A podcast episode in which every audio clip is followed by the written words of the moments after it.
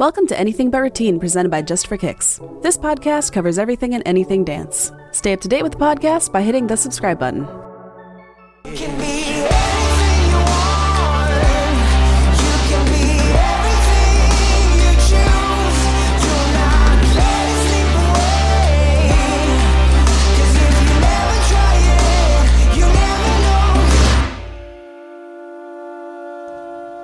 All right, a few more questions. Brittany Holdner Holdner says, um, "How do you have creative class ideas for summer sessions? How to keep rec kids, recreational students engaged over the summer months?" Okay, a few ideas I would have on that would be themes of the week, depending on the age. However, you could even do that with older kids. It would be fun. Our high school kids love theme days at camp, so you could have theme days or theme weeks or whatnot. Teacher swap is a really fun thing. I'll teach your classes if you come teach mine, even if you have to drive a couple hours. It gives them a new perspective, a new teacher, something fun. Doesn't cost you anything if you and another great teacher switch places. Uh, surprise style day. One of my directors did this where the kids signed up for a six week session and they had to bring in their duffel, you know, any kind like jazz shoes, hip hop shoes, tap shoes, you know, all their shoes. And they did not know what they were taking which night. And then that night they'd be like hip hop combos and get your hip hop shoes. And The kids really liked it because they didn't know what it was going to be. So that was kind of neat.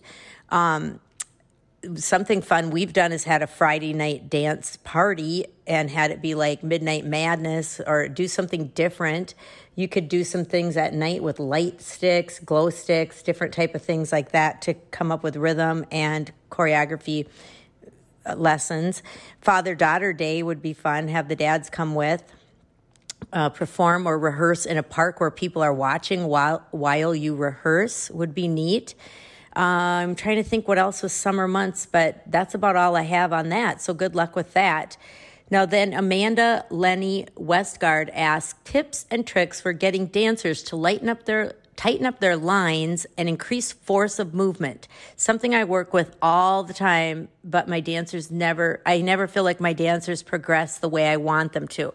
Okay, so tighten up your line. I would just be if you're talking a kick line, I would talk about get your arms as tight as you can work at pulling out the line. Like think about a think about a rope. If you were to let it hang not taut it would be droopy. But if you want it to be tight pull it from both ends and think about if you'd pull out to the end of the kick line that would help.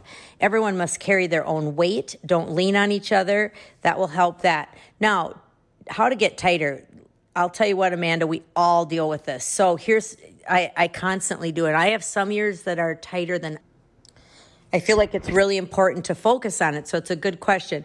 The one thing I would do is instead of saying tighter, say shortest distance. So cut the slack out of all your movements. No more wah oomphs and extra. Like a lot of kids, when they land their turns, they do this little wacha thing with their hands. Film and watch it in slow motion.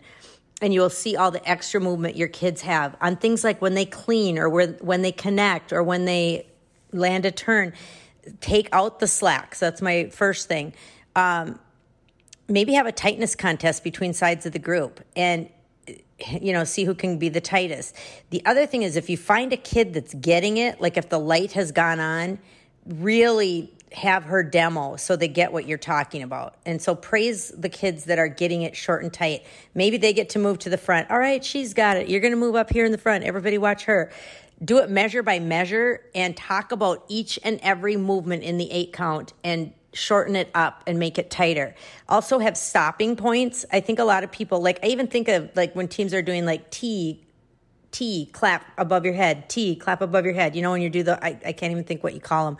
But a lot of people have the arms that drop past the T and they're just not they don't have stopping points. So with every movement that you do have a stopping point watch films of tight teams. I talked about watching yourself. Now have a goal. Tell the kids tomorrow come back with your idol tight tight team and see if they any of them come back with teams.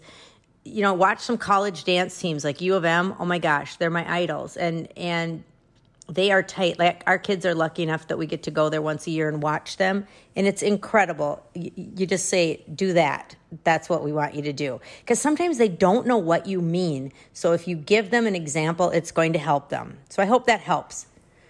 The next question comes from Taylor Zeck. She coaches with a friend in a small town, and we just finished our season with a with a first year team. I would love a podcast about what you would do to build a team from scratch and what areas you'd focus on most. Budgeting would also be helpful. Okay, so let's talk about a few things. The first and foremost thing I would I would focus on is culture. You have to build the culture.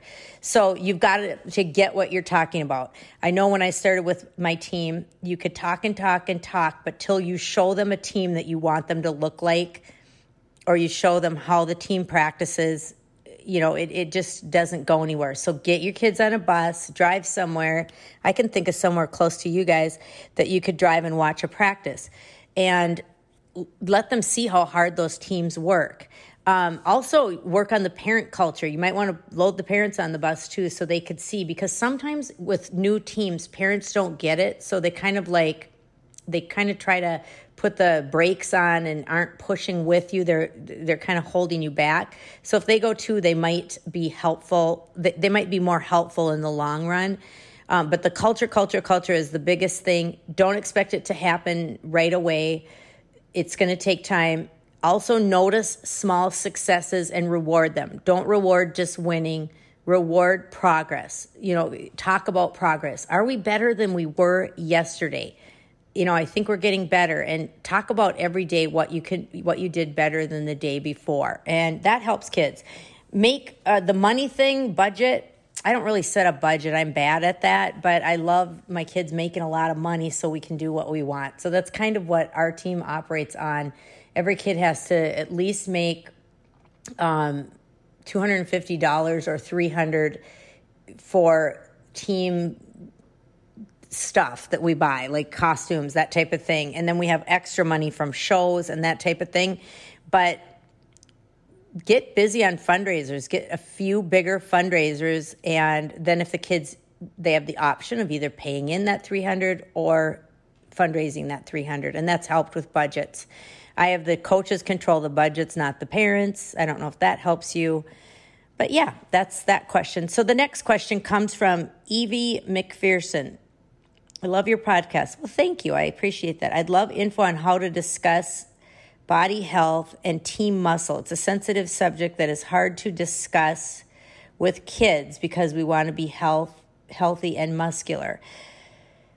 Um, I, you know, hmm, I'm, I'm trying to think about this one. I hadn't reread it. So I talk a lot about eating disorders and about prevention of eating disorders Eh, because you know not necessarily to my kids but I, but I want them and to the parents I want them to understand that dance is at high risk for eating disorders. We're looking in the mirror all the time.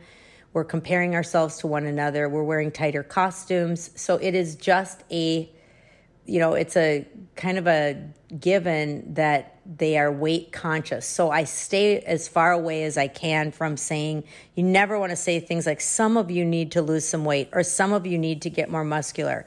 You would be better to talk directly to someone that you were, inter- you know, you had that, that thought with. But we just work so hard that our kids get strong that I don't feel like I have to talk about it you know, I, I don't know what you were getting at, like with lean muscle. It's sensitive subject. I, you know, I think they will be lean and muscular if they work out hard. I think you need to think about what they're eating. They're, I, you know, at camp we've had classes on nutrition and what kids should eat, and I took one at a national coaches conference that was really great for kids. So pre, I could email you that if you email me because I have all the notes typed, but competi- pre-competition food, what to eat during training. So if you mo- I talk about your body is a machine and you need to fuel that machine just like a car. If you have a car, you need to put gas in it. If you're an athlete, you need to power that machine with the best healthy food that you can put in it. But everybody likes a Dairy Queen. Everybody likes a dessert. You don't need to never eat a dessert or never eat a Dairy Queen. They should be um, working out so much that that really it shouldn't be a problem. So um, I don't know if I was getting at what you're asking, but I hope so. And I'd be happy to say more on that subject. Or actually, we could do a whole podcast just on that subject because that's awesome. Thanks for tuning in to the Anything But Routine podcast. Be sure to subscribe, and if you enjoyed this podcast, give us a five star rating. For more Anything But Routine content, go to justforkicks.com slash anything but routine.